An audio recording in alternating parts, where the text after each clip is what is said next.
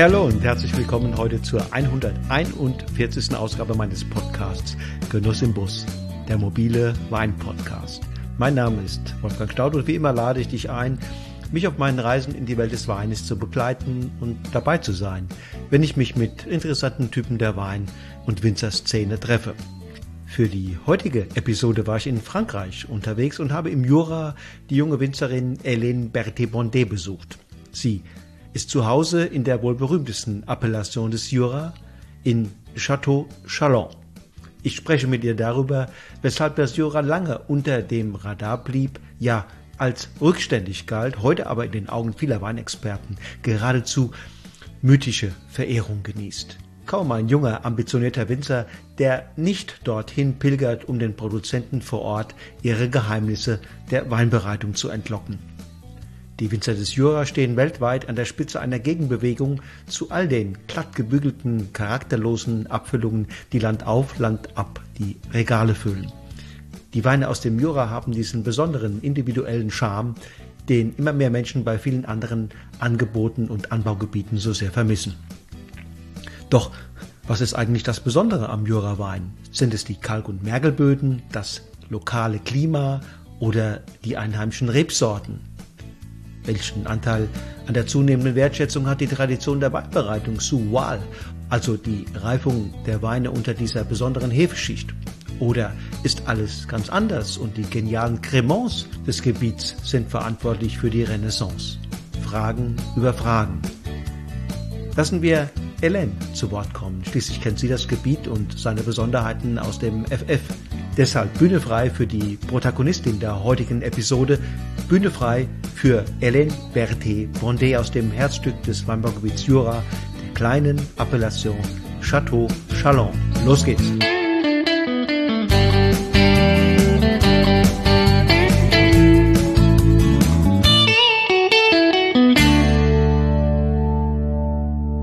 Hallo, ich bin Helene. guten Tag. Hallo, guten Tag. Fein, dass du Zeit hast äh, und zu Gast hier bei mir im Podcast Genuss im Bus bist. Super. Bitteschön. äh, Helene, sag doch mal unseren, unseren Hörern und Hörerinnen, wo genau befinden wir uns heute? Äh, wir sind jetzt im Château Chalon, äh, ein kleines Dorf im Jura. Äh, Jura ist ein ganz kleines Weingebiet, Weinregion im Ostfrankreich. Äh, es liegt genau neben der Schweiz. Ja. Wir, wir sind hier im Château Chalon eine Stunde weit weg mit Auto von Genf. Mhm, mhm.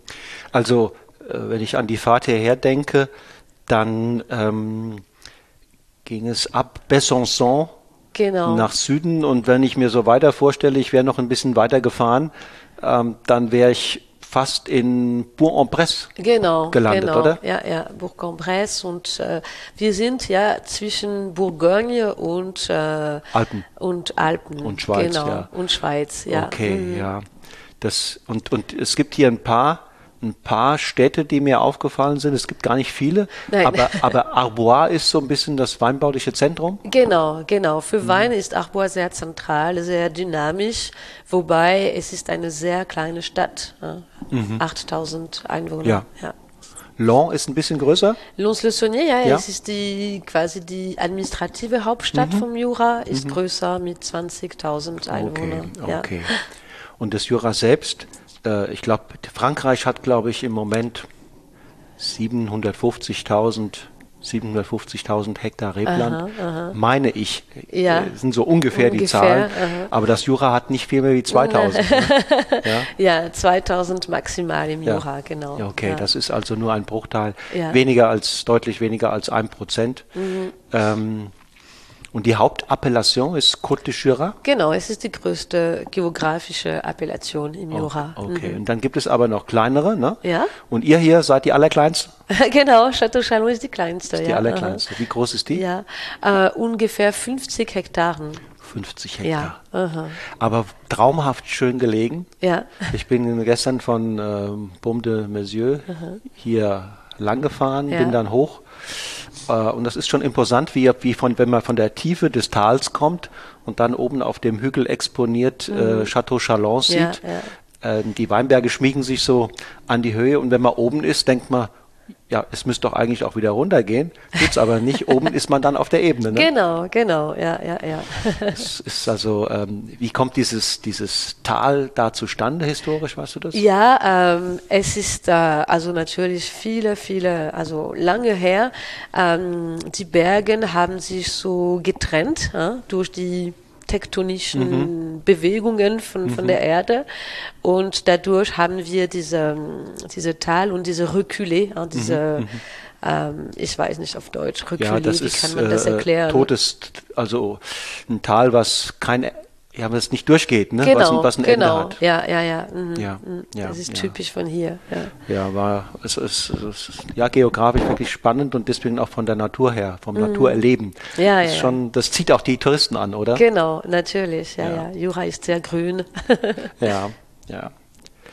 Aber kein, man würde nicht sagen, das ist ein ein ähm, vom, von den Bergen geprägtes Weinbaugebiet, oder? Nein, Nein also es hat zum Beispiel mit Savoy äh, nichts zu tun, mhm. es ist nicht so hoch. Also hier in Château Chalon, es liegt beim äh, 500 Meter mhm. hoch. Also es ist nicht, also für mich, das ist kein Berg äh, Weingut. Also.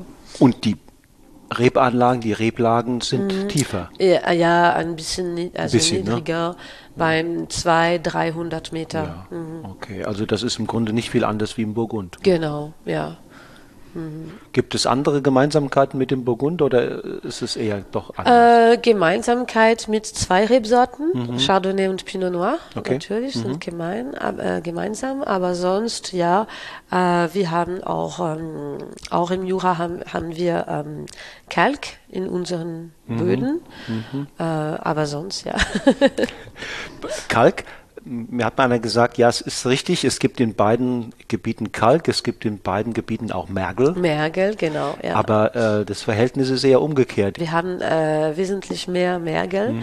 äh, was äh, ja typisch ist für Jura, diese Mergelboden und was auch Technik für uns in, in der Arbeit sehr ähm, ja, es ist wirklich ein Challenge, mit Mergel zu arbeiten. Ja, warum? Ja, äh, weil also Mergel ist ähm, ein schwerer Boden und jedes Mal, wenn es regnet, es ist, es dauert äh, mehrere Tage, äh, bis ein Traktor zum Beispiel wieder in den Weinbergen gehen kann und ja, es ist alles ein bisschen mehr kompliziert. okay, aber das ist in regenarmeren, ärmeren Jahren dann besser, oder? Ja, natürlich. Ja, ja, ja, ja auf dieser Hinsicht. Die Feuchtigkeit hält der Merkel besser. Ja, ja, ja. Mhm. Und dann gleich die Frage, merkt ihr schon so ein bisschen Klimawandel bei euch auch? Oh ja, natürlich, jedes Jahr. Ja, ja, seit äh, knapp zehn Jahren. Wir haben natürlich immer mehr Frost, äh, auch Hagel und ähm, Spätfrost im Frühjahr. Ja, Spätfrost im April oder sogar bis zum 10. Mai kann, kann das passieren. Also es ist äh, schwieriger geworden. Wir, wir sind nie sicher, ob alles gut laufen wird oder nicht. Und, äh, und letztes Jahr, äh, 2020 und äh, äh, 22, meine ich, wie im 15, das war sehr, sehr trocknet, extrem trocknet. Das ist auch ein Problem. Hm. Ja. Und was macht ihr? Wie reagiert ja, ihr dagegen kann man nichts wirklich mhm. machen. Mhm. Ja, es ist das Problem, ja. Alte Reben sind weniger, wahrscheinlich weniger empfindlich als junge Anlagen oder wie? Mm, ja, es kommt darauf an, wo die Reben gepflanzt werden, also vom Böden und auch vom ähm, die wie könnte ich das sagen, die Orientation, also Süd Ausrichtung, oder, ja. Mhm. Ja, mhm. ja, ja. Ich, für Gibt im Moment haben wir keine, keine Lösung. super Lösung. Mhm. Bei uns wird mittlerweile auch schon diskutiert, ob die ob die klassischen Lagen, die über die letzten 100, 200 Jahren die besten waren, Aha. ob das auch die besten bleiben können. Genau, ja, bei uns ist auch eine Diskussion, mhm. ja, ja, ja, mhm. natürlich. Jetzt gibt es ja. vielleicht ehemals kühlere mhm. Lagen, mhm. nördlich oder wie auch immer ausgerichtet, die auf einmal gewinnen. Oder? Genau, genau, ja, ja, ja. Und das kann ja auch mitunter mit den Rebsorten sein. Ne? Es hat sich die letzten 100, 200 Jahre haben sich bestimmte Rebsorten gerade auch nach der Reblausplage ähm, herausgebildet, so mhm. doch eine starke Konzentration überall auf wenige Sorten und viele andere ja. Sorten sind verloren gegangen. Ja, leider. Mhm. Ja, leider sagst du. Ich denke mhm. auch zum Teil ist es wirklich leider, weil möglicherweise sind da einige dabei, die mit den, mit den neuen Klimabedingungen besser zurechtkommen. Genau, aber deswegen, also in Frankreich, also zumindest hier im Jura, ähm, die verschiedenen ähm, Cahiers des Charges, also die Regelungen von den Appellationen, haben seit zwei Jahren eine riesige Arbeit gemacht, ähm, um diese Regelung 9 zu schreiben. Und zwar, es wird dann ab jetzt erlaubt, äh, ähm, ältere und andere Rebsorten äh, zu pflanzen, damit ähm, diese, diese andere Sorten äh, mehr äh, Säure in unseren aktuellen Weinen bringen. Mhm. Und das wäre eine Möglichkeit, diese Klimawandlung zu kämpfen. Also zumindest für die Frage von der Säure. Ja, verstehe. ja, das ist vielleicht eine Zukunftslösung. Enfariné? Enfariné zum Beispiel, mhm. ja, ja. Mhm. Also ich glaube, ich gehöre, ich gehöre zu der Generation, die diese verschiedene äh, Lösungen ähm, auswählen wird mhm. und die nächste Generation wird dann un, uns beurteilen, ob ja. das richtig war ja. oder nicht. Sie wird davon profitieren oder nicht. Genau, ja. Neben Enfariné, was ist noch? Welche Sorten? Ähm, also Enfariné, Gringet. Es ist eine Rebsorte aus dem Savoie. Äh, Aligoté ist, war auch in Besprechung. Ähm, und äh, was gab's noch? Ja, ich habe die ganze Liste. Nein, Nein, ich glaube nicht. nicht. Das war nicht. Also ich mhm. habe mir noch nicht die definitiv mhm. die endgültige Liste ge okay. geschaut, mhm. aber ja. Also jedenfalls ab sofort. Genau, ab sofort kann man, darf man pflanzen und bis 5% in einer Assemblage, also mhm. in einer Mischung mhm. benutzen. Mhm. mhm. Das ist der Anfang. Ja, Anfang von etwas. Wenn Schauen das sich bewährt, ja. geht vielleicht irgendwann noch mehr als 5%. Genau, ja, ja, ja. ja. Ähm, das heißt, die anderen Rebsorten, um die nochmal zu nennen, das sind die weißen Chardonnay und Savagnin. Genau. Mhm. Und Trousseau, Pulsar und, äh, und Pinot Noir für Pinot die, Noir für die, die, Roten. Für die Roten. Aber ja. wenn, wenn ich so aus meiner Perspektive auf das Jura gucke, dann sehe ich doch überwiegend in meiner ja. Welt überwiegend Weißwein. Ja, ja, ja, stimmt, ja, ja. ja. Mhm. Obwohl die Roten ja schon einen großen Teil ausmachen. Ja, ja, ja, aber es stimmt, dass Jura ist für die Weißweinen mehr bekannt. Es mhm. gibt immer noch heutzutage äh, Kunden, die entdecken, dass äh, Jura auch, auch Rotwein produziert. ja. Und, und Pulsar geht auch in Cremant, oder? Ja, Pulsar kann man auch für Cremant benutzen, für Rotwein, für Vin de Paille auch. Ja. Mhm. Aber Pulsar ist leider, wird immer schwieriger. Das war immer eine schwierige ähm, Rebsorte, also weil ja kompliziert zu vinifizieren, auch kompliziert zu ähm, äh, pflegen in den Weinbergen. Und jetzt, also ich wollte zum Beispiel neue Pulsar pflanzen. Ich finde äh, nirgendwo neue neue Stöcke von, von Pulsar. Neue Pflanzen? Mhm, neue okay. Pflanzen, genau. Okay. Und es ist eine Rebsorte, ähm, die sehr, ähm, also wegen Trocknet, äh, tro ähm, Trockenheit sehr empfindlich ist. Ja. Mhm. Ist sie auch SK empfindlich? Ja, empfindlich zu alles. Das habt ihr auch, ne? SK ja, ist ein SK haben Thema. wir auch.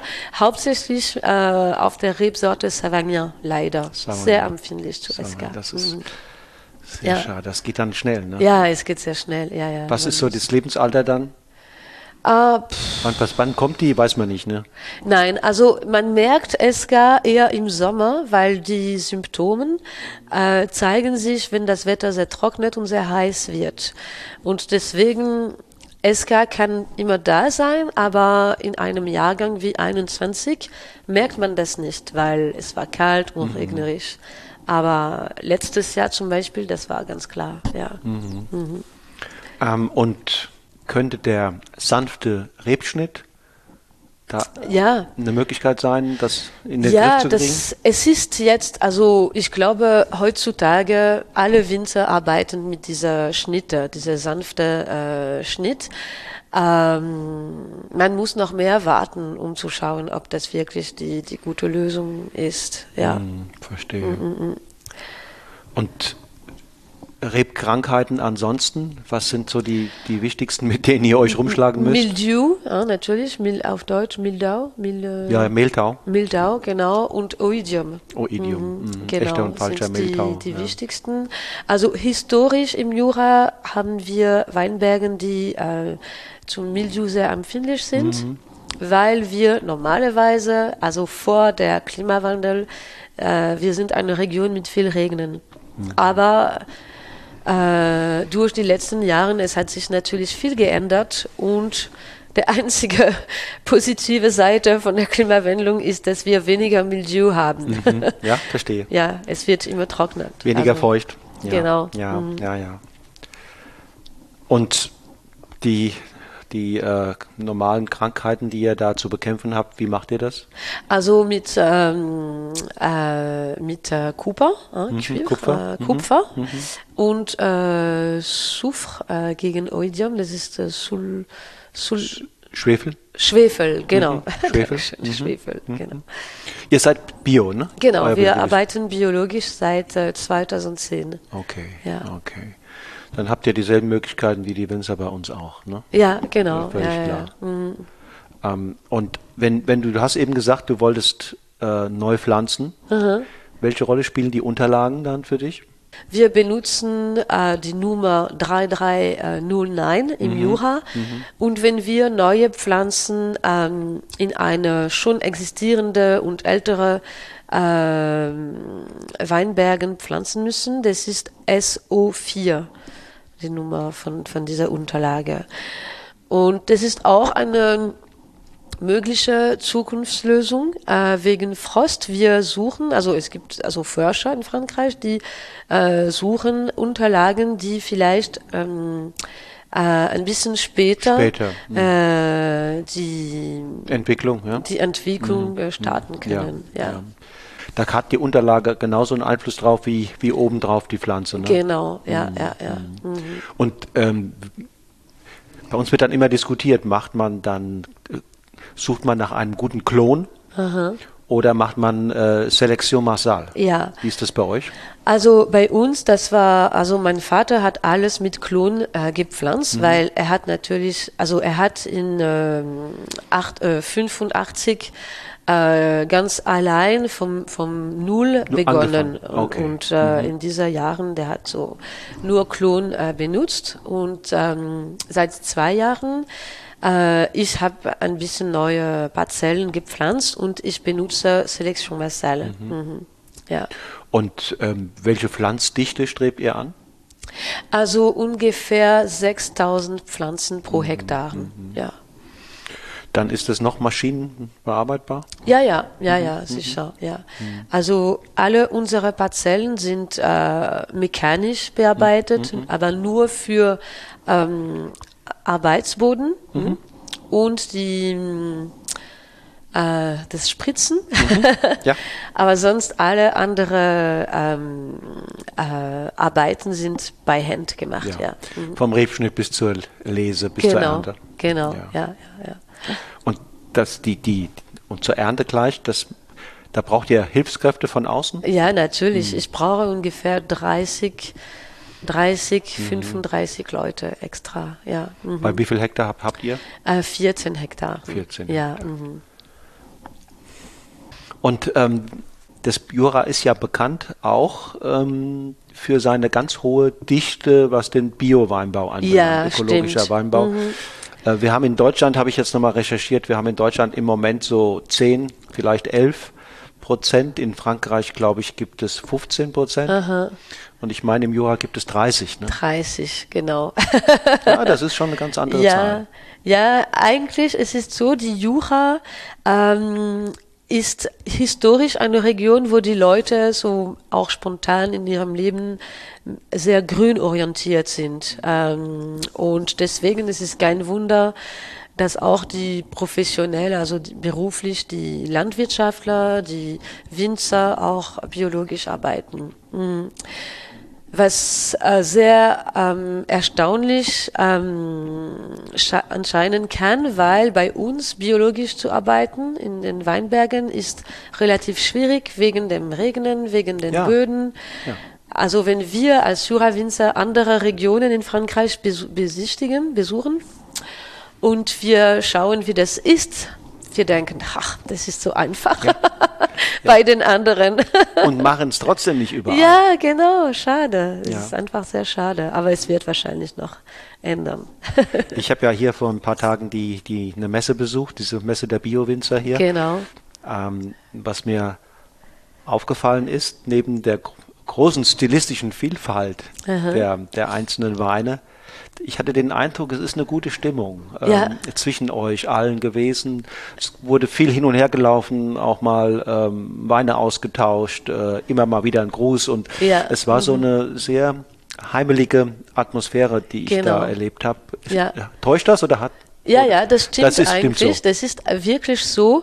Äh, und es gibt allgemein eine sehr freundliche Stimmung zwischen den Winzern äh, im Jura und auch ähm, jeder ist sehr hilfsbereit. Also zum Beispiel, also ein Beispiel von frisch von gestern. Mhm.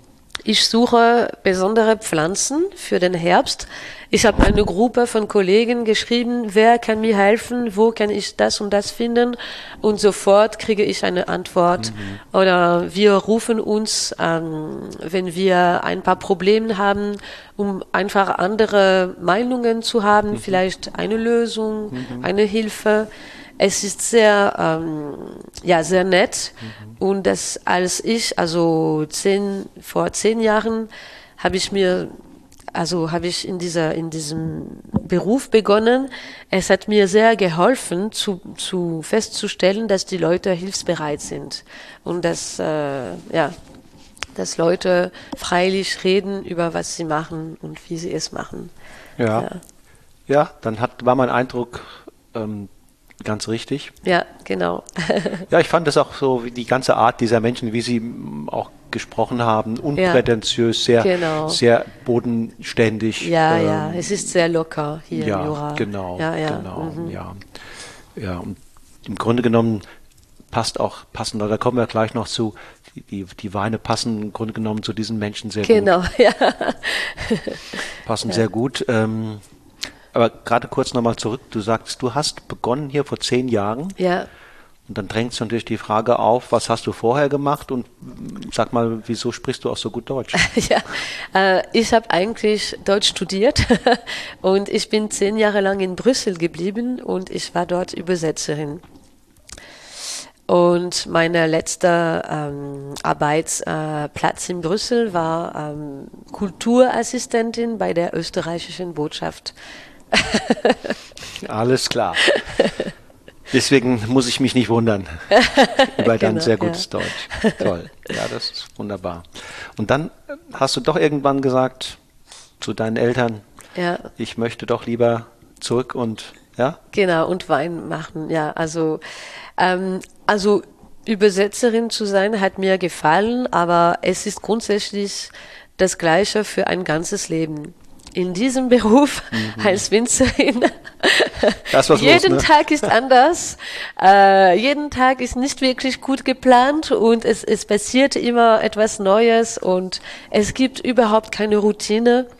Und ich glaube, ich, ja, Routine ist einfach nicht mein Typ für, für das Leben allgemein. das heißt, du hast es noch nicht bereut? Nein. Nein, ich bin sehr froh. Ja. Äh, es, ist in der Tat jeden Tag was Neues und ähm, das Leben vorher war vergleichsweise eintönig und genau. immer wieder dasselbe. Ja, immer wieder dasselbe und keine wirklich große Perspektive für die Zukunft. Also übersetzen ist übersetzen. Ja. äh, wenn man Wein macht, äh, jedes Jahr ist anders, umso mhm. mehr seit ein paar Jahren mit der Klimawandel. Mhm.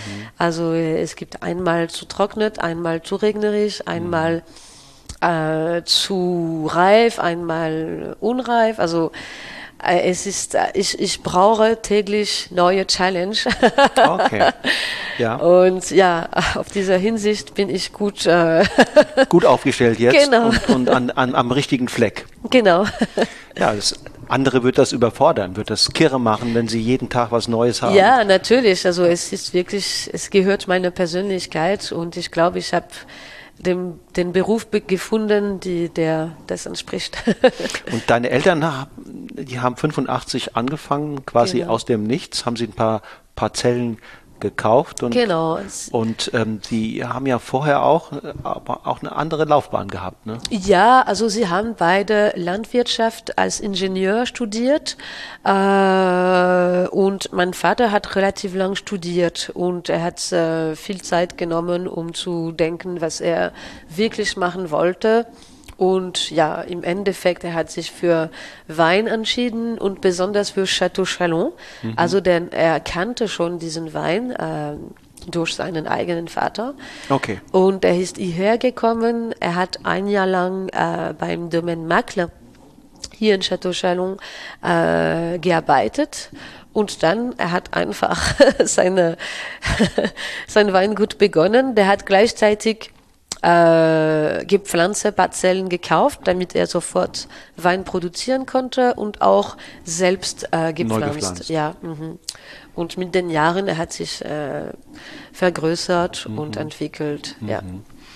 Ist es heute auch noch möglich, dass man Weingüter kaufen kann, Weinberge kaufen? Nein, leider nicht. Also das, ist, was er gemacht hat, ist wirklich sehr eigenartig und ähm, äh, und war möglich, weil es war den, den 80er Jahren Jura war für keine Interesse, für kein mhm. Mensch. So ist es. Und das heißt, in diesen Jahren, es gab ähm, relativ viele freie Plätze mhm. Äh, mhm. mit, mit den, in den Feldern. Heutzutage es ist äh, unmöglich, eine neue Parzelle zu kriegen. Wann hat sich das geändert? Vor zehn Jahren mhm. ungefähr, ja. Gibt es so etwas wie ein Schlüsselereignis, man sagt, das war, man sagt ja zum Beispiel 1982 hat Robert Parker das erste Mal die Bordeaux-Jahrgänge mhm. so in den Himmel gelobt und kam mit seiner Zeitschrift äh, ähm, äh, raus und, und das war so ein, so ein, so ein Start, ne? Ja. wo man im Nachhinein sagt, das, das hängt miteinander ein bisschen zusammen. Ja. Gibt es bei euch auch irgendwas, wo man sagen könnte im Nachhinein, ja, ich würde das ähm, Erfolg vom Jura so äh, erklären. Äh, in den äh, Jahren 2000 ähm, mehrere und immer mehrere Winter im Jura haben mit Vin Houillet, also nicht oxidativen Weißweinen begonnen und dadurch äh, konnten sie neue Kunden finden und die Leute haben sich für plötzlich für Jura interessiert, weil diese Sorte von Weinen ein bisschen einfacher waren und äh, wenn die Leute diese Weine probiert haben, konnten sie äh, sich für die anderen, die oxidativen Weißweinen interessieren. Und ja, das war für mich das, das Startpunkt. Ähm, ab diesem Moment wurde Jura, äh, Juraweine immer mehr, immer mehr exportiert mhm. nach äh, den USA, nach Japan und so weiter. Ja.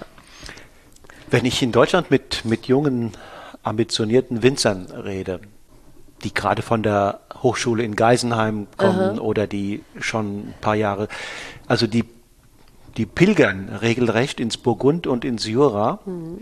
um zu gucken, was können wir lernen. Ja. Äh, gerade auch im Hinblick ja. auf Chardonnay. Ja, ja, ja. Ähm, spürst du da was von? Ja, also einfach nur, um zu sagen, dass ich merke auch selbst seit ein paar Jahren, ich habe immer mehr Besucher aus der ganzen Welt und Leute, die Wein machen, ein bisschen überall, auch mhm. in Australien zum Beispiel. Sie kommen hier und wollen wissen, wieso kann man oxidativen Weißweinen machen, was sind das für Hefen, wie funktioniert das und sie wollen wirklich Technik äh, die Wein verstehen. Mhm, ja. Mhm. Okay, die quetschen euch aus. Genau. Und man merkt, also ich höre äh, immer öfter, dass ähm, Winzer überall in Frankreich eine oxidative Cuvée machen, zum Beispiel nur zum, zum äh, Spaß, zum mhm. Probieren, wie das, wie das geht. Wie das geht, mhm. um zu lernen, en passant, genau. en passant. Ja, ja, ja. ja. Dann glaube ich, sollten wir mal über den einen Wein, der hier ja besonders im Fokus steht, gerade hier bei euch in ja. äh, Chateau Chalon, ähm, äh, der, die, äh, der Verjon. Das ist ja nun der Wein, von dem du gerade gesagt hast, dass der ein bisschen schwieriger ist und mhm. dass der in der Vergangenheit möglicherweise ein Stück weit auch behindert hat, dass die Region noch bekannter oder oder sagen wir mal populärer genau. war und ähm, als man dann auch andere Stile parallel ja. entwickelt hat, ähm, hat man sich quasi auch für eine größere Zielgruppe geöffnet. Ja. So. Mhm. Ähm, aber jetzt mal vielleicht in, in zwei Sätzen oder in drei oder in vier. was ist ein Vin jaune, der ah, gelbe Wein? Was ist ein Vin jaune, ein gelber Wein? Ähm, es ist also, es wird gelb genannt wegen der Farbe, mhm. aber von der Weinprozess, es ist ein Weißwein. Mhm. Das heißt, äh, die Rebsorte ist Savagnin. Mhm. Es wird ein normaler Weißwein gemacht zuerst, also mit alkoholischer Gärung und dann malolaktischer Gärung. Und erst dann äh, sind die Sachen ein bisschen anders, weil der Wein wird dann im Fass äh, gefüllt. Die Fässer werden nicht wirklich 100% nachgefüllt. Und ähm, der Wein muss ein Minimal, ein Minimum von sechs Jahren und drei Monaten im Fass bleiben, ohne Nachfüllung. Das heißt, dass jedes Jahr eine Menge von diesem Wein äh, verdünstet sich. Mhm.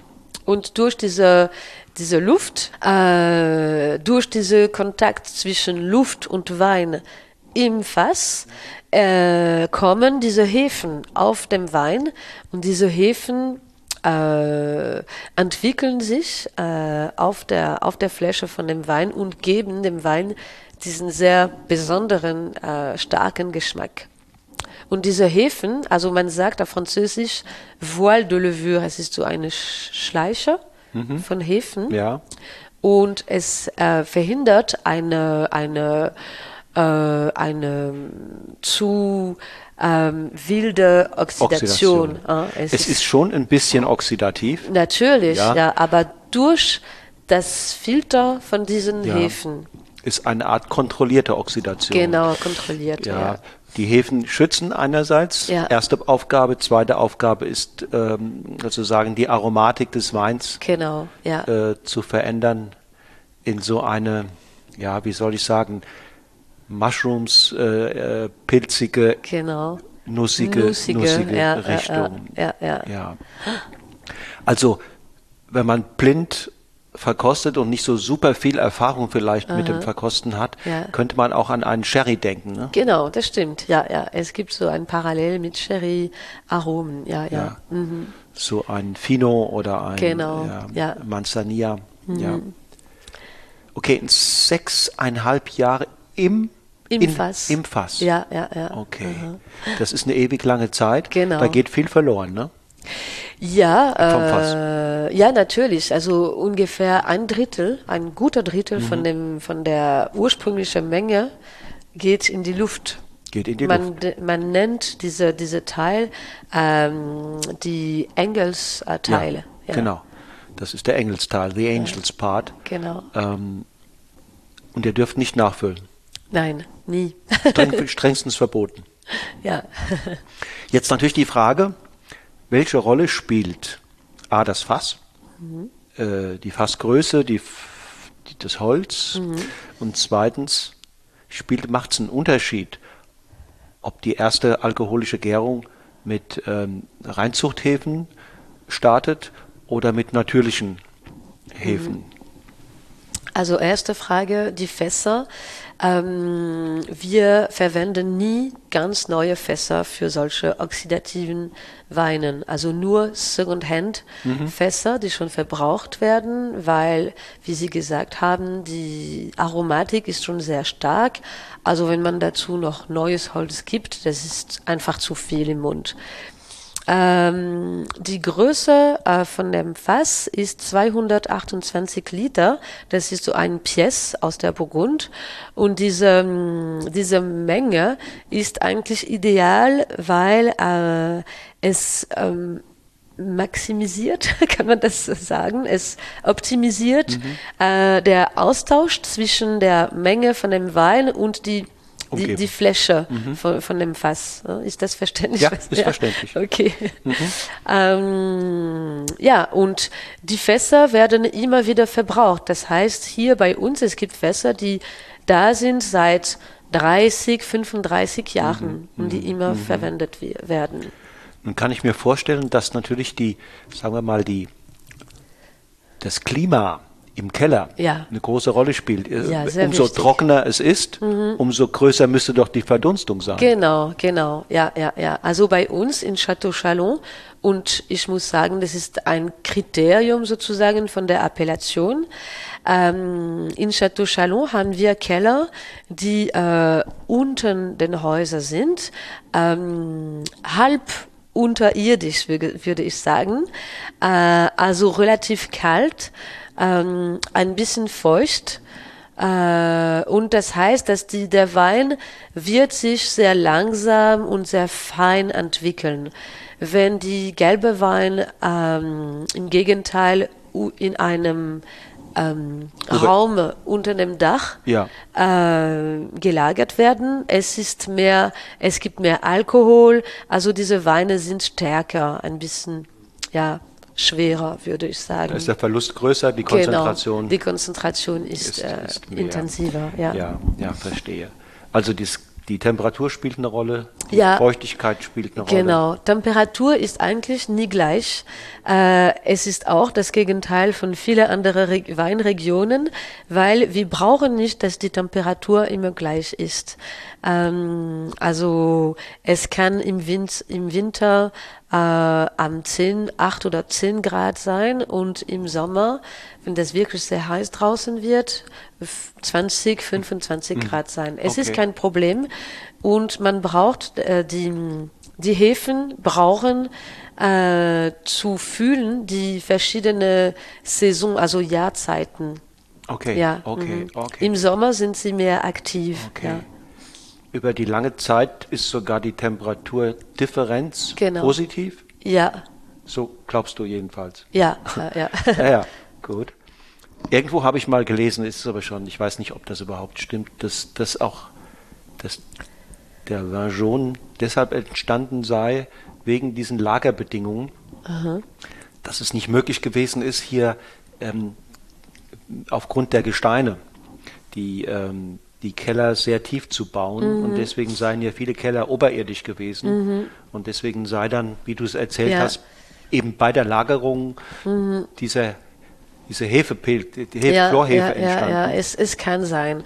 Eigentlich, leider, niemand weiß wirklich hundertprozentig, wie dieser äh, Vin jaune äh, zum ersten Mal entstanden wird. Ja.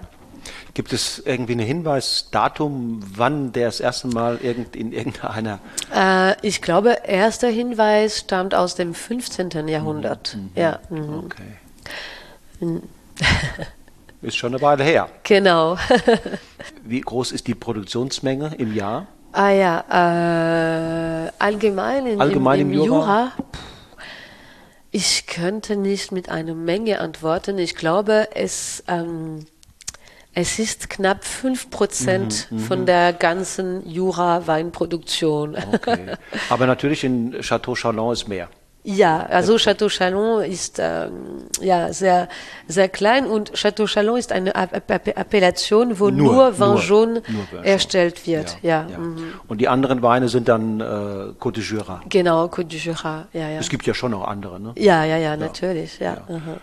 Und der Anteil ist zurückgegangen in den letzten zehn Jahren an jaune? Es ist sehr stabil eigentlich, Ist stabil. sehr stabil. Okay. Genau, sehr stabil. Ja, ja, ja. Ah, ja. Ja. Ich dachte jetzt, weil ja die Ouillets und die anderen Typen mehr Mhm. Ja. geworden sind. Aha. Okay. Nein, es ist, bleibt so. Ja, Okay. also bei mir zum Beispiel die Fläche von, äh, von Parzellen, die ähm, zu Vin jaune, also zu Château Chalon, ähm, Verwendet werden. ver genau, äh, bleibt das Gleiche und die andere, äh, die Vin Houillet werden in Côte du Jura in andere Dörfer gemacht. Okay. Ja, weil meine Parzelle sind sehr verteilt, über 15 Kilometer.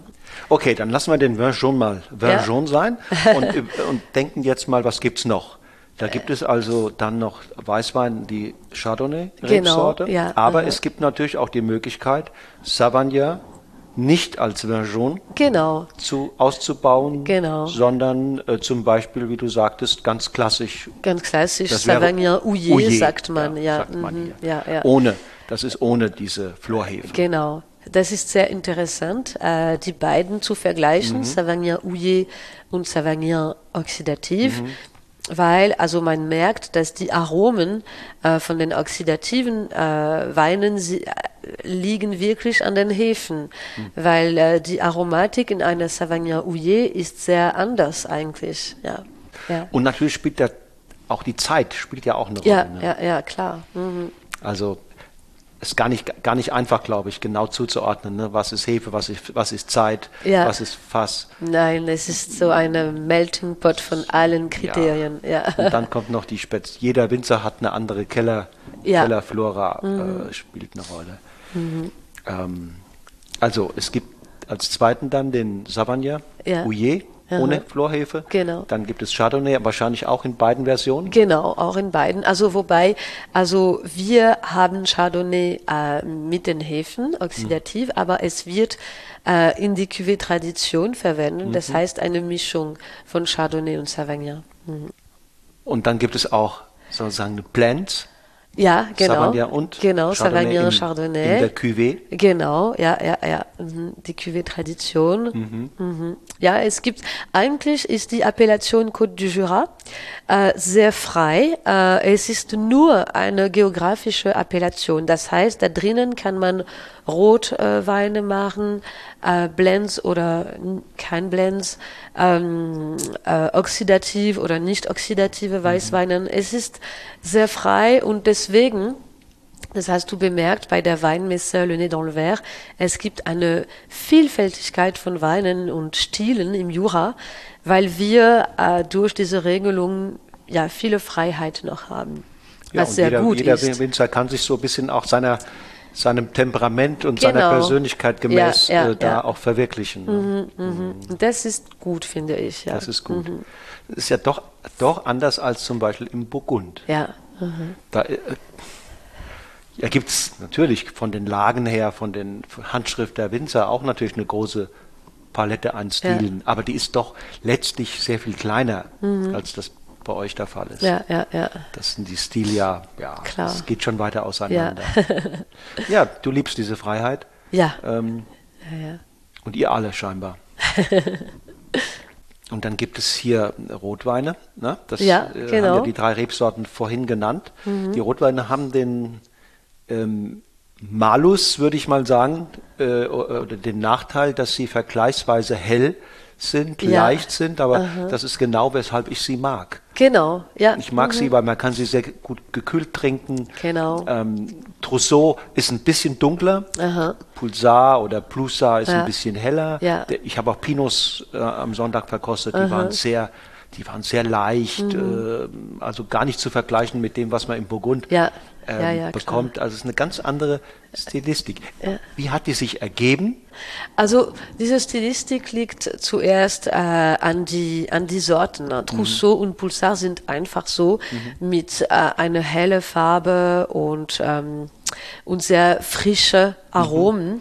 Äh, und also wir arbeiten in diesem Sinn. Das heißt, wir wollen nicht gegen der Natur von der Rebsorte gehen. Das heißt, ich bearbeite Trousseau und Pulsar zusammen mit Pinot Noir, nur im Edelstahltank mit einer kleinen Zeit von Mazeration, äh, das heißt ungefähr zehn Tagen. Ich will, äh, dass der Rotwein am Ende sehr frisch und sehr leicht äh, trinkbar äh, wird. Mhm. Und die, die Leute allgemein in Frankreich, aber ich glaube auch äh, im Ausland, immer mehr diese leichte und äh, einfache Rotweine trinken möchten. Ja, sie mögen das immer mehr. Also man, man hat keinen Magerschmerz und Ja, man hat es auch gemerkt bei diesem Tasting. Ähm, jeder Winzer hat den Rotwein zuerst ausgeschenkt. Ja, immer. Ja, das Ja? ist eine Regelung Ja. in, in, in, Erst, äh, ja, im erst. Jura. Ja, eine und, Regel, und ja. die Weißweine waren im Grunde genommen alle ein Stück komplexer, Ja. ein, ein, ein Stück ausdrucksstärker. ja, ja, ja, Ähm, und deswegen macht das total Sinn und auch die Temperatur. ja. Gab es keinen Unterschied eigentlich zwischen. Nein, nein, eigentlich, ja. Ja. ja. Also diese, diese drei roten, habt ihr die auch im Portfolio? Genau, äh, also wir haben drei verschiedene Parzellen, die wir jedes Jahr zusammen mischen. Es ist die Cuvée Trio Mhm. äh, mit äh, Trousseau, Pulsar und Pinot Noir. Also du hast zusammen. nur einen Rotwein im Grunde genommen aus diesen. Genau, Mhm. genau, ja, ja, ja. Mhm. Und dann gibt es noch zwei andere, nämlich den, den äh, Vin de Paille. Ja, Vin de Paille, Paille ja. und den aha. Macquer. Ja, genau. Das sind Erzähl noch mal, was ist zwei andere Spezialitäten. Äh, Vin de Paille ist ähm, keine Spätlese. äh, Ist, Also die Trauben werden normal äh, am Beginn von der von den Ernte äh, geschnitten und dann die Trauben müssen ein Minimum von sechs Wochen äh, trocknen äh, in einem Raum unter dem Dach. Äh, das Lokal wird nicht äh, geheizt, aber das, äh, die Luft kann man, ähm, äh, ja, die Ventilation, Nicht nur Fenster auf, sondern genau. du kannst auch eine Maschine hinstellen. Genau, ja. Äh, und nach äh, dieser Zeit von, ähm, vom Trocknen ähm, werden die Trauben gepresst. Äh, die, der Ertrag ist leider Gering. sehr, sehr gering. Man braucht äh, 100 Kilogramm von Trauben, von frischen Trauben, um 20, 25 Liter von Vin de Paille zu machen. Deswegen wird diese Vin de Paille immer mehr selten, weil also wir haben immer ähm, Ertrageschwierigkeiten wegen der Klimawandlung und es wird immer schwieriger, diesen Wein zu produzieren. Wenn die Trauben gepresst sind, es gibt noch drei Jahre lang äh, Reifung im Fass. Mhm. Im, auch im 228. Genau, ja, Okay. ja, ja. Mhm. Ist theoretisch ja vergleichbar mit dem Italien Vinsanto. Ja, ja, ja, ja, eigentlich schon. Mhm. Strohwein, ne? Ja, Strohwein, genau. Ja, ja, ja, ja. Und also der, Zei- der zweite Macvin äh, ist auch etwas äh, Besonderes. Es ist eine Mischung von ähm, frischen äh, Traubensaft, also frisch gepresst, keine Gärung, äh, mit, ähm, mit ähm, Alkohol, also Tri äh, Trister. Äh, Ja, Krabber. Genau. So was ähnliches, ne? Genau, Dresdner ja. Schnaps. Trister, Trister Schnaps. äh, es ist, die Mischung ist zwei Drittel von, ähm, äh, von Saft, Traubensaft mit ein Drittel von äh, Trister Schnaps. Okay. Ja. Und dann noch zwei Jahre lang Minimum Alkohol liegt beim äh, ähm, 17 Prozent. 17. Ja, mhm. ja. Es ist eher ein Aperitivwein bei uns, ja, traditionell als Aperitif.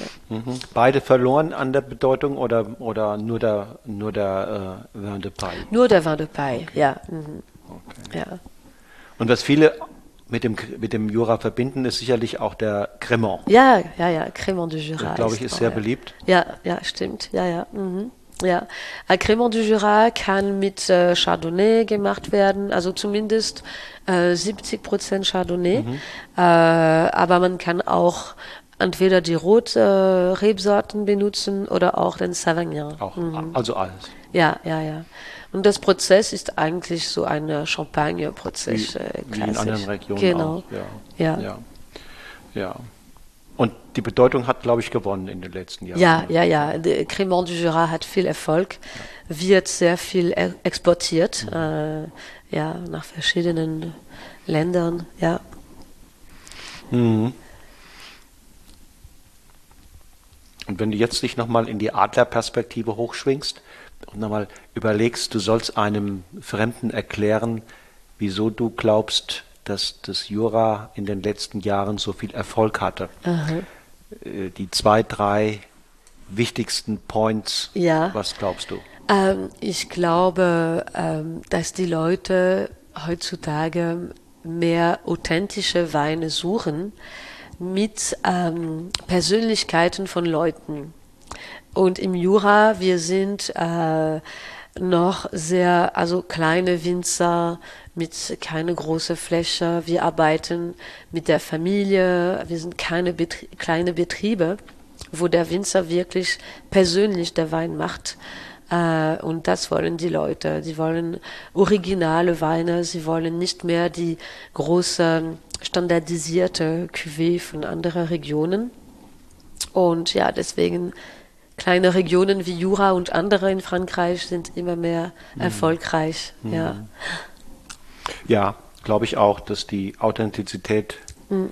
eine große Rolle spielt. Auch, dass das Jura, wie ja letztlich nur wenige Regionen auch in den letzten 20, 30 Jahren keinen Moden gefolgt ist. Ne? Ja, ja, ja. Man hat ja, man hat ja festgehalten am Vin jaune. Das ist ja, ich weiß noch, vor 20 Jahren als ich die Ausbildung zum äh, Weinakademiker, dieses, äh, dieses WSCT 4 ja. gemacht habe, da kannten sehr wenige äh, diesen Wein überhaupt und er galt ein bisschen so als Dinosaurier, mhm. so, so zum Aussterben, ja. zum Aussterben verdammt so ungefähr. Ne? Nach dem Motto, das dauert nicht mehr lang, dann gibt es ihn nicht mehr. Ja, ja. Ähm, und siehe da, das hat sich alles ganz anders entwickelt. Ja, ja, ja. Ähm, und auch dann diese große Individualität der Produzenten, ne? die, genau. die sich erlauben, die sich äh, Individualismus erlauben. Genau, und, und, ja, ja.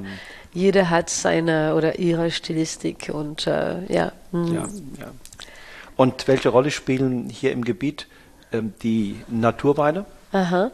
Äh, Naturweins sind ähm, relativ sehr ähm, präsent mhm. im, im Jura.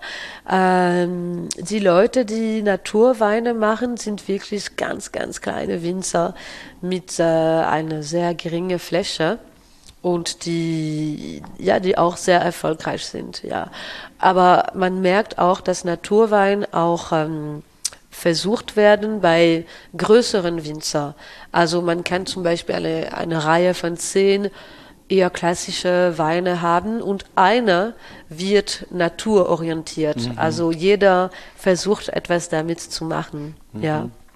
Aber du siehst jetzt nicht so dies, das Jura als Pionier für Schon teilweise. Es gibt natürlich ein paar berühmte Namen im Jura, die äh, im Bereich Naturwein pioniert sind. Mhm. Ja, ja, klar. ist das Labé oder wer ist das? Ah, Pierre Auvernois auf jeden mhm. Fall ist äh, der mhm. echte Pionier. Mhm, mhm, mhm, ja.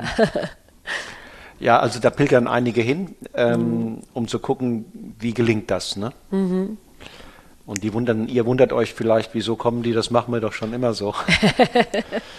ja.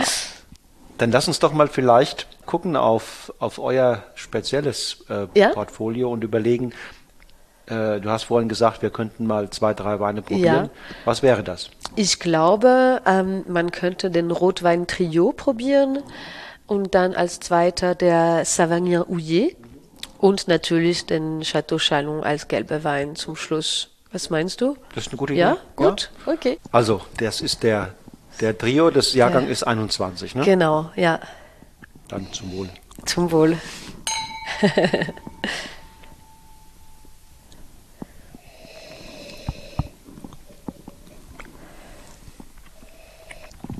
ja, das ist so, wie du ihn beschrieben hast. Ne? Mhm.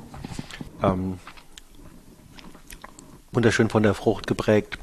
Jetzt nicht fruchtig in so einem kitschigen Sinne, sondern, sondern sehr angenehm, dezent ähm, und Gerbstoffe, also wenn man mal, wenn man mal sagt, Früher haben viele gesagt, in Deutschland französische Rotweine sind sehr stark Gerbstoff- und Tannin geprägt. Ah. Das ist das Gegenteil. Ne? Genau. genau. Es gibt Leute, die äh, eigentlich nicht glauben, dass äh, dieser Wein ein Rotwein mm. ist, aber eigentlich schon. Ja. Aber ich muss sagen, ich trinke sehr gern diesen Wein im Sommer. Mm, absolut. Äh, frisch wie ein Rosé eigentlich. Ja? Wenn, ja. wenn die Temperatur draußen wirklich heiß wird, kann man ruhig äh, in die Eis äh, den Wein ja, lassen, ein ja. paar. Geht, geht auch mit ja. 10 Grad Tem genau. Temperatur trinken mhm. nachher. Ja. Mit Grillen. Also es geht eigentlich, solche leichte Rotweinen passen eigentlich mit, mit allen. Ja. ja, das ist sehr praktisch.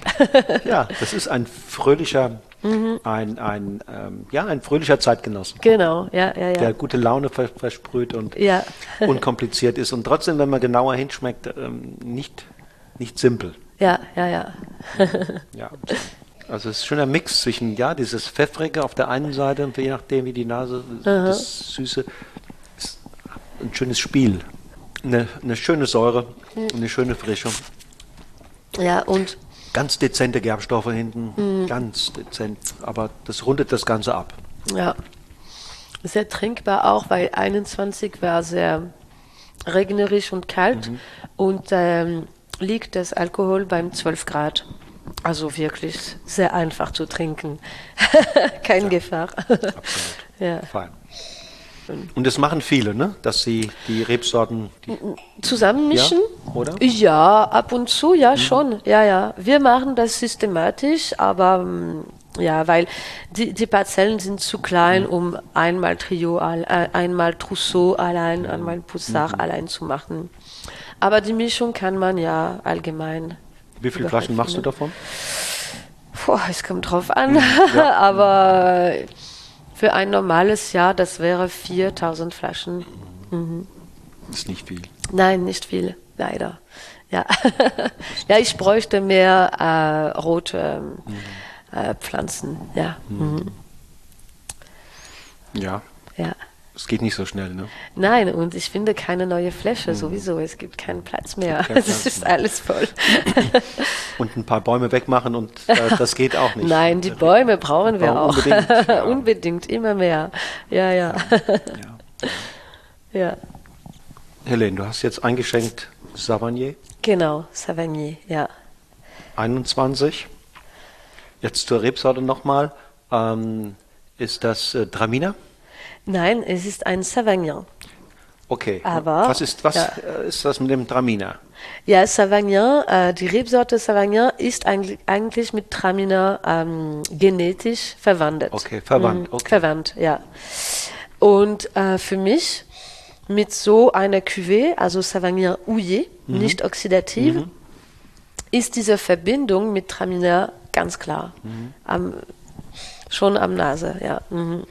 Ist natürlich nicht diese aromatische Variante Gewürztraminer, sondern der klassische Traminer. Ne? Das ist ja, Ja. nochmal eine ganz andere. Mhm. Ja, ja. Ist in Deutschland nicht so verbreitet. Wir kennen eher, wie auch im Elsass, den Gewürztraminer. Mhm. Ja, ja, ja. Wenngleich, sagen wir mal, ähm, so ein ganz kleines bisschen auch an Rose und Litschi drin ist. Das ist jetzt nicht so wie beim Gewürztraminer, aber man müsste lügen, wenn man sagt, man erkennt es nicht. Ja, stimmt. Ich finde, am Nase riecht man nach ähm, exotischen Früchten. Fast alles, was auch ein Gewürztraminer hat, nur ein, zwei Stufen weniger intensiv. Genau, ja, ja, ja. Nicht so expressiv, aber Fall. die mm, Aromatik ist fast das Gleiche. Aber ja, Einen großen Unterschied gibt es, ne? die Säure. genau, die Säure. Also Gewürztraminer ist Ja. säurearm Ja. und hier haben wir große Lebendigkeit. Viel, genau. Und auch die, ich würde auch noch dazu sagen, Salzigkeit Ja, auch. ja. Mhm. Mhm, absolut. Das hat man auch nicht in Traminer, ja. im Finale, total. Ja. Also der Wein heißt, diese Cuvée heißt Savagnier mit IER. Das ist der Name von der Ort, von der Parzelle. Hm? Es ist wie ein Lieu-dit, aber die Rebsorte ist Savagnin. Ja, ich sage das, das ist ein bisschen Es ist nicht äh, verwirrend für die. Ja, ja, ja, ja. Ich habe schon die- gedacht, wie, wie schreibt sie das hier? ähm, Ja. Okay, Savagnin aus der, aus der äh, Lage. Genau, Savagnier. Savagnier. Ja. Okay, okay. Auch für die Franzosen, das ist sehr verwirrend. Sorry.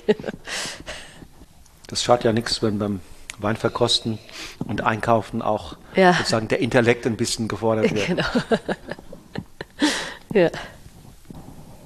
Ja, ist ja logisch, ne? Auch das, wie der sich jetzt präsentiert, dass das nochmal auch ein anderes Publikum Mhm. anspricht als äh, nur, nur Version daraus, ne? Ganz klar. Und verblüffend gut gelungen ist diese große Bandbreite zwischen großer, ganz großer Lebendigkeit, Frische und Temperament und, Mhm. und ähm, ja, diese Säure. Und auf der anderen Seite das doch cremige. ja, genau. Das cremige, was Fülle. Nicht zu voll, aber dieses wunderschöne Mundgefühl. Ja, Ne? ja. Äh, Das wäre alleine das wäre langweilig. Mhm. Genau, langweilig. Alleine die Säure Ja. Mhm. wäre zu anstrengend, aber in der Kombination Ja. ist es großes Kino. Und ich bin äh, mit dir einverstanden. Diese Kombination ist sehr erstaunlich, sehr ja, unerwartet und man merkt, ähm, also das ist so jedes Jahr, äh, egal wie äh, das Jahrgang gelaufen wird. Ich merke diesen Kontrast jedes Jahr, was für mich sehr interessant ist. Diese, ja. Mhm. Also man will immer mehr ja, von, Ja. von Ja, genau. Es, es fühlt sich gut an und Ja. es erfrischt gleichzeitig und Ja.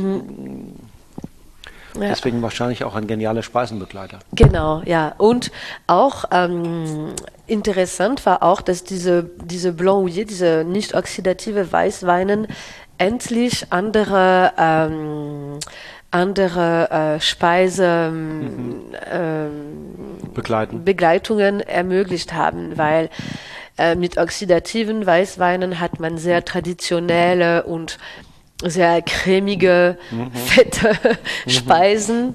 Äh, und hier kann man zum Beispiel ähm, ein japanisches Essen haben mit, mit Rohfisch äh, Fisch zum Beispiel. Es ist wirklich super Ja. zusammen. Ja. Ja, absolut.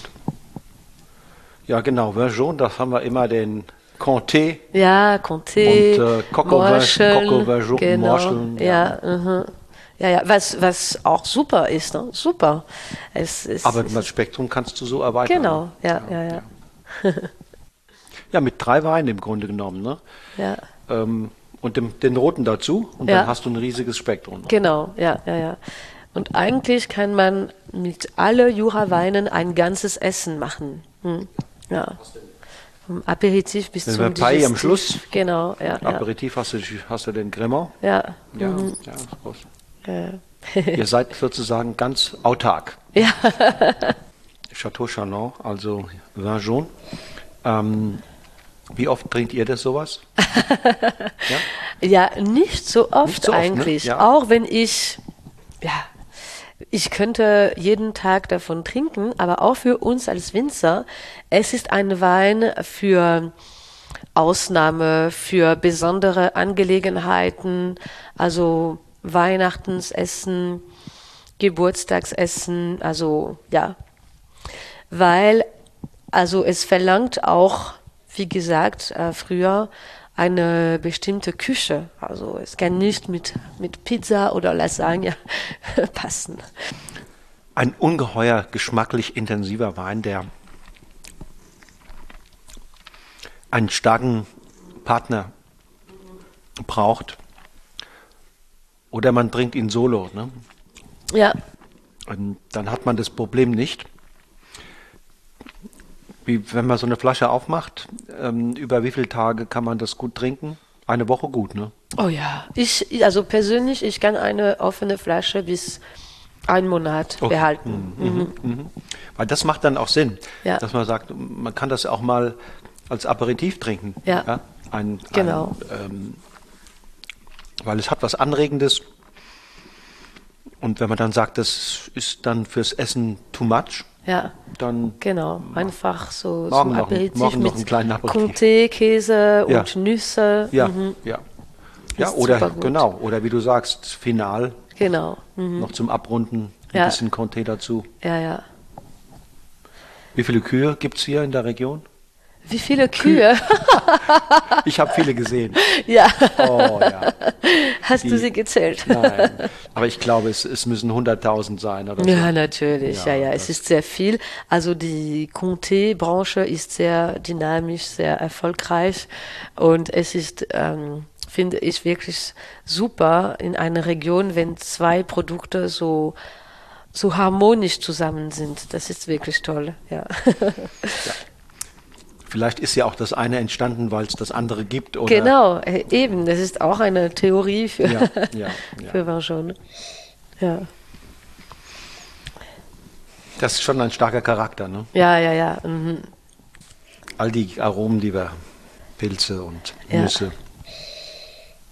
Auch Richtung Curry. Absolut, viel Curry. Ja, ja, ja. Deswegen, also wenn man nicht ähm, diese traditionelle Jura, französische Speisen machen will oder Äh, es gibt auch eine Alternative mit ähm, asiatischer Küche, indianischer Küche mit Curry. Äh, es, es passt wirklich ganz gut zusammen. Mhm. Dann aber vielleicht kein, kein so super scharfes Curry. Mhm. Es darf durch in, geschmacklich intensiv sein, geschmacklich aromatisch, aber jetzt nicht diese ganz, diese ganz äh, scharfen Currys, weil das ist mit dem hohen Alkohol genau. verträgt sich nicht so. Genau, gut. aber ein leichtes Curry mhm. funktioniert mit einer cremige Soße und Curry. Absolut. Hm, macht Appetit. ja. Wo gehen die Winzer hier im Jura essen? Was sind die beliebtesten zwei, drei? Ähm ja, äh, eben hier im Château Chalon. Wir haben seit drei Jahren ein tolles Restaurant. Hm, das heißt Le Bouchon du Château. Und äh, ja, die Küche ist wirklich von einer tollen Niveau, muss ich sagen. Sonst gibt es andere sehr guten Adressen in Arbois. Äh, Le Bistronome, Le Caudalie, Le Grappio. Also tolle Plätze. Helene, wie geht's weiter? Wie geht's weiter? Was hast du für Pläne? äh, Gibt es ja. noch Pläne, wo du sagst, das will ich in den nächsten Jahren mal angehen? Ja, ähm, meine Pläne sind also in den Weinbergen ähm, immer mehr äh, nachhaltig zu werden wegen der Klimawandlung. Also ich habe schon mit Selection Massal begonnen, wie gesagt. Ähm, äh, vielleicht auch äh, Bäume pflanzen. Es ist auch ähm, etwas, was mir an Herz liegt. Ähm, ich möchte auch, dass meine, meine, wie sagt man das, die, die, die Leute, die mit uns arbeiten, immer mehr über Wein lernen, Wein wissen. Also immer ein bisschen weitergehen in der Technik. Und ähm, ja, also es gibt so eine ganze Reihe von Kleinigkeiten, also die für mich so wichtig sind in der, im Keller und draußen in den Weinbergen. Ja. Das Klima hier unter den Winzern wird helfen. Ja. Weil mhm. das ist ein gutes. Wie ja. steht's um deine Eltern? Sind die noch ein bisschen aktiv oder? Nein, Nein. nicht wirklich. Sie ja. sind beide pensioniert, mhm. äh, aber sie wohnen hier zehn Meter weit weg.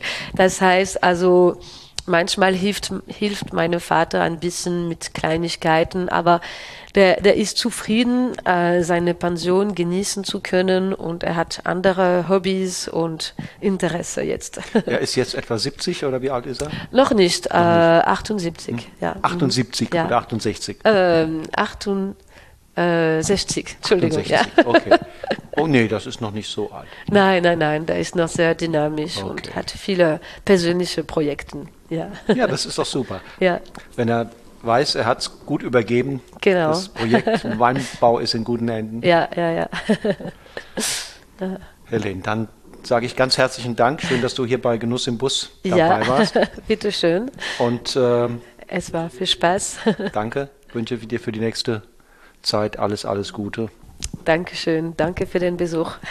Sehr gerne. So, ihr Lieben, das war die Podcast-Episode mit Hélène Berthet-Bondé aus dem Herzstück des Weinbaugebiets Jura, der kleinen Appellation Château Chalon. Sie hat mir zum Abschied meines Besuchs gestanden, dass sie sich über Besuch aus Deutschland besonders freut und sich für jeden Zeit nimmt, der ihre Weine probieren und kennenlernen möchte. Nur vorher anmelden sollte man sich. Ich jedenfalls habe das Jura, die Landschaft, das Essen und insbesondere auch die Menschen mit ihrer unprätentiösen, ungemein bodenständigen Art ins Herz geschlossen und träume bereits heute von einer weiteren Reise ins Gebiet. In 14 Tagen geht es weiter hier im Podcast. Lasst euch überraschen, wen ich dann ans Mikrofon hole. Es ist wieder eine Winzerin, so viel zumindest darf ich heute bereits verraten. Wie immer freue ich mich, wenn du wieder einschaltest und dann dabei bist, wenn eine weitere Ausgabe von Genuss im Bus an den Start geht. Bis dahin sage ich Tschüss und auf Wiedersehen und nicht vergessen, lass es dir schmecken.